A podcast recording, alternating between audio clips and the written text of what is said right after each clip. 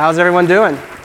It's very exciting for me to be sitting here talking with Marc, co-founder of uh, Riot Games, and really one of the biggest gaming companies in the world now, and homegrown in LA. So thank you Yep. very much for being here with us. Hey, thanks for having me.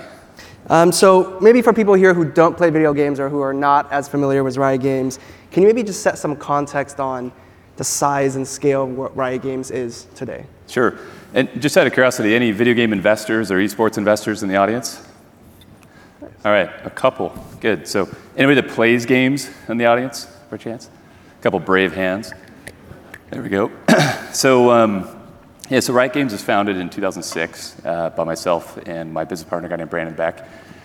And um, now, you know, we've been fortunate. We've had a lot of success. Uh, our flagship game is a game called League of Legends. Uh, by many accounts, it's the largest online PC game in the world. Uh, so we have about 100 million monthly active players, about 250 million people that have ever played League. Uh, probably have about 9 million people playing it right this moment. And um, you know, Riot has grown to have over 20 offices around the world, and uh, we run 13 esports leagues, which we'll talk a little bit about uh, a little bit later, and about 2,500 rioters, uh, which is our word for employee. Um, you know, mostly located here in Los Angeles, but then we have many regional publishing offices uh, to go distribute and publish League of Legends uh, and our other games around the world. One of the coolest offices I've actually ever visited, Thank you. complete with its own hawks that takes on the residents there. Yes, we tried to be environmentally friendly with our pest control solution. So, So you know, our first office was very was very not. Uh, you know, we have a 12 acre campus now, so it's pretty.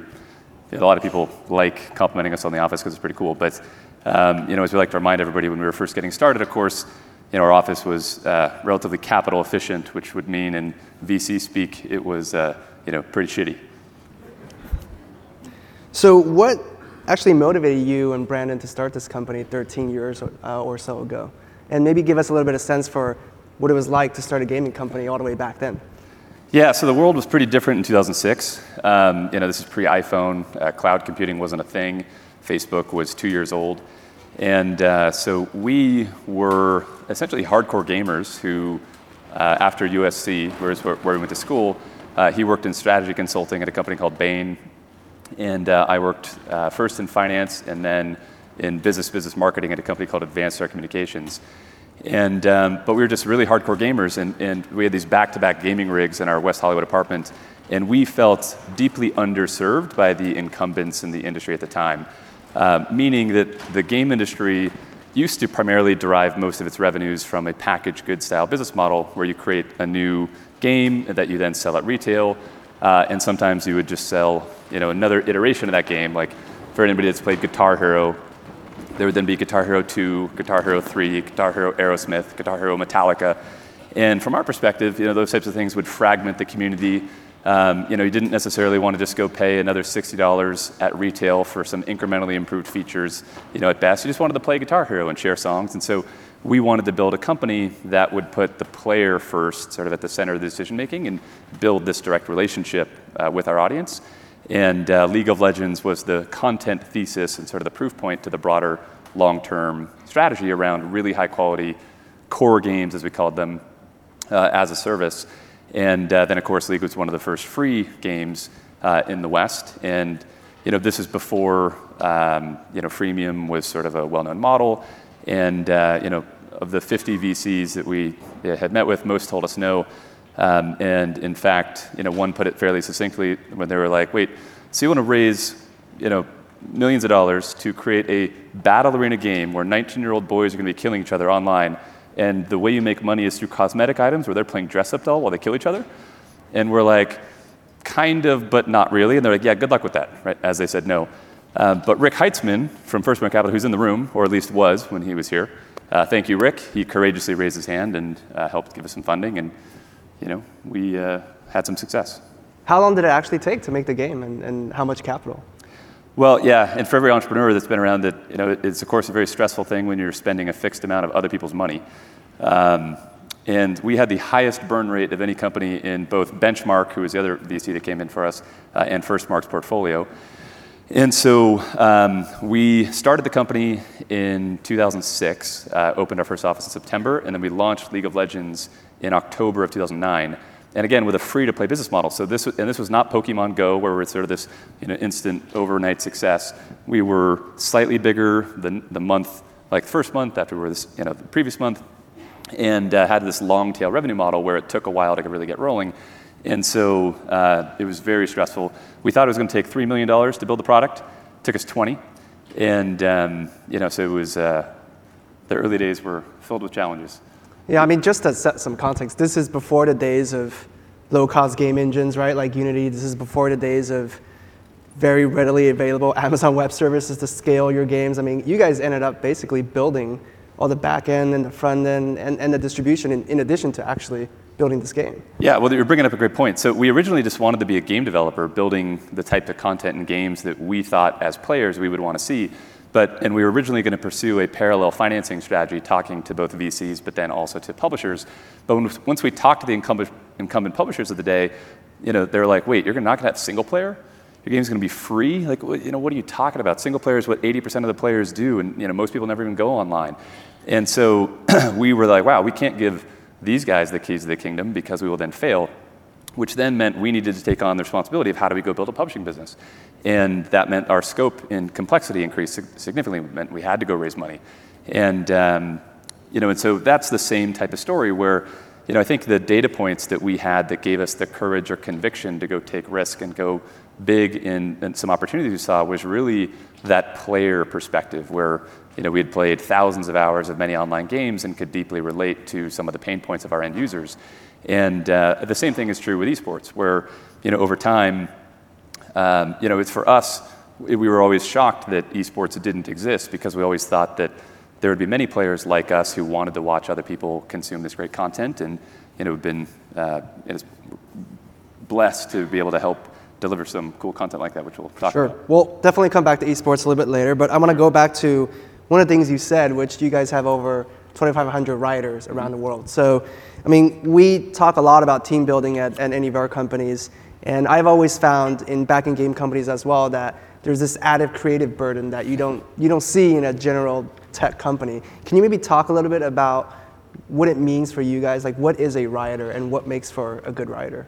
Sure. So, you know, Ballmer was talking earlier about how you know many tech companies essentially have the tech and the business side. And you know, we have those challenges, but then we also have the creative challenge where we have to make something that really resonates with an audience and is something that is cool and sort of lightning in a bottle. And that's a really difficult thing to do. And so, um, you know, we've had to, as we started to scale and needed to grow the company, we needed to find ways to kind of institutionalize our values and build an organization where the best creative talent in the world would want to come to do their best work. Uh, and that, you know, has been a has been a huge challenge, but something that's a big focus and priority. And so, a lot of that meant that we tried to cultivate a culture that was really a service and mission oriented company where uh, you know rioters um, you know even that word sort of conjures emotion of we are here to make it better to be a player you know meaning that you know we, we as all gamers um, have felt the pain of trying to you know taking a day off from work and you're super excited to go spend a bunch of hours playing a game and the servers are down. And, or and the developer doesn't even communicate to you or tell you what's going on. It's like for those that don't play games, go like you know, you need to be on a flight and then the airline is like, sir, get in line, you know, and just again is not providing a great user experience. That feels bad. And a lot of this, you know, we've created values over time, um, you know, that we try to reinforce through both hiring and performance management to screen for people who have player empathy, you know, meaning the the desire to relate and capability to emotionally relate to the audience. And then similarly, we have a value, you know, or an attribute around player orientation, mm-hmm. which means not just the willingness or emotional desire to connect, but the, you know, the, the sort of, if there's like the heart and then the mind, the intellectual capability to relate to the frame of reference for when we do a thing, how will this audience that we care about perceive it relative to all the other things that they're used to uh, and all the other things that great tech companies are doing. And so that's been, I think, a key part of the success of the company over time is building this resilient organization filled with incredibly passionate people who want to go solve the hardest problems in the industry uh, at a place that really thinks long term. That's amazing. Um, so I want to switch gears a little bit and talk about, you know, post launching League of Legends, sort of five, six, seven years into your guys' existence. Um, Tencent was an investor in Riot Games, yep. and then eventually acquired the company over the early 2010s. Um, and you've been traveling there extensively, both you have huge fan bases over there as well as obviously with Tencent, et cetera. Um, so I'm kind of curious, what over the years have you observed are some of the biggest differences as well as similarities in terms of how do you mesh this rioter culture with, mm. with sort of what people might typically perceive of what a Chinese sort of centrally run tech company mentality is? Yeah, so I think we, I don't know how common our experience has been, but I'm, I'm happy to rec- recount what our experience has been. So um, when our VCs in 2011 wanted to go test the market to explore our strategic opportunities, um, you know, because the company was having success. You know, as I mentioned, we had to raise a lot of capital pre-launch, so Brandon and I didn't control the company. And so when we were going on the roadshow, um, you know, every American company, you know, media company, game company that we would talk to, still had no idea what we were doing and what made it cool. Uh, so they would purely look at the financials and you know and whatnot and value the company based on that, which again we're healthy and successful and growing. But um, we really thought that a lot of the elements that made the company special relate to our culture, relate to uh, this mission and the way that we sort of prioritize thinking about our players first, and revenue sort of a trailing indicator for when we do the right things upstream. And it was fascinating to us that again, a company from China, Tencent, which is you know the, one of the largest tech companies now in the world, and you know, and obviously in China, um, really related to our mission and perspective and really valued it. They invested alongside our VCs in our second institutional round and their perspective was selling the company way too early. This company's just getting started. They wanted to prevent the company from being sold to a company that, from their perspective, would screw it up, where we'd go you know, report to VP of such and such who'd tell us kids how to do it and then destroy a lot of value. And so uh, the, the deal that we ended up doing where, was more analogous to kind of a long-term private equity deal. Uh, and you know, it's worked out really well for everybody, where we've grown the company more than 20x uh, since then. Um, you know, recently we just shared some numbers externally where you know, League of Legends has grossed over $20 billion around the world in the last 10 years since it's launched, uh, which puts it among you know, probably the, one of the top and fastest growing IPs uh, ever. And um, you know, so it's, it's worked out. That's amazing. Wow. So you and I were also talking a little bit about what Peter Zeihan was saying earlier in terms of sort of some of the differences between the U.S. and China, et cetera. Um, I mean, you guys are one of the first and one of the very few actually examples of sort of cross-border collaboration that's worked out. And then also now recently you're starting to finally see some Chinese companies that are actually entering the Western markets for the first time and seeing success. TikTok. TikTok being being the one that's currently uh, you know sort of top of mind for everybody. Yeah. But the moment that we're in now is quite different in terms of U.S.-China relationships. When you guys right. first took investment, you know, 10 years ago versus now, TikTok dealing with all the political attention. I mean, how do you think about you know, is there more opportunity for cross-pollination between companies across two sides? Do you see it centralizing more into their own tech ecosystems? I think there's a lot of collaboration opportunities between Chinese and, and sort of Western companies. Um, two, you know, it was interesting, and, and I mentioned to Peter earlier that uh, you know we're an exporter to China, which is pretty rare. China's our biggest market, actually, uh, and so you know we're selling billions of dollars of virtual goods just in the Chinese market, and um, you know, so this trade war that we're having, of course, is quite challenging for us. Where uh, you know, the, getting the government license to allow us to launch our new games is a very important thing that is somewhat at risk given a lot of the dynamics. Um, and but what's one of the things that's been fascinating also about the exposure to Chinese culture has been one just how long term the you know sophisticated business leadership and obviously some of the you know political leadership think uh, and the implications that has on long-term strategic investment mm-hmm. and also the relationship focus. So rather than being super focused on every single deal term that has been negotiated X number of years previously, there's much more of this sort of symbiotic relationship where it's unless the relationship is strong and we're kind of constantly rebalancing, then it's, it's off and it needs to be massaged or adjusted or acknowledged or tweaked in some way, um, you know, just like a marriage. And it's been fascinating to experience that because in our sort of Western uh, sort of indoctrinated perspective, of course, it's like, well, the deal says X, so therefore it's X. And, uh, but I think we've come to appreciate the, the need to evolve as the circumstances evolve. Uh, but, you know, to, you know, I do think that uh, China has some great strengths, and, um, you know, they're also innovating in a lot of interesting ways that I think a lot of people don't give them credit for. Um, you know, and that's a whole other topic. Right, yeah. I mean, just speaking of TikTok, I remember when they first came to the US, it was all fully run out of China. Mm-hmm. And it's kind of ironic given that a lot of times when Western companies went into China, they tended to just bring the Westerners over to run those divisions. And usually those didn't end up so well. And looks like now they're actually trying to hire uh, a Western head for basically all everything ex-China. I mean, are you? Maybe it's unfair to ask you, but are you bullish that this might be the first attempt that he actually you have a Chinese company building something that's global, or how do you think about that? Well, I think that you know one of the big challenges for Chinese companies going abroad is from a talent perspective, they don't have the management bench, you know, and the sort of uh, sort of like the brand expertise or the consumer expertise to you know and market expertise oftentimes to go penetrate Western markets that are very different than the Chinese mm-hmm. market. And so, you know, I think the strategy, which Tencent has, of course, been leveraging very well, is acting more as a holdco, finding what they perceive to be great disruptive companies, and trying to partner with them and invest in them to let them go do their thing. Uh, you know, and Tencent now owns a you know pretty good amount of you know Western gaming companies, including you know Supercell and you know 45% stake in Epic, um, you know as well as uh, of course owning Riot. Uh, you know, and they've they've been very thoughtful about which companies they they back. Um, but I think that a lot of companies that don't have you know the ability to go penetrate Western markets like many Japanese companies did, if you think of Sony and whatnot that have had great success at cultivating brands, they're going to f- continue to explore and find ways to go abroad because they're smart, because they have great, you know, massive amounts of capital uh, that they're looking to deploy. And so I think we're going to see more of that. So you guys really one of the true pioneers of esports across any gaming company.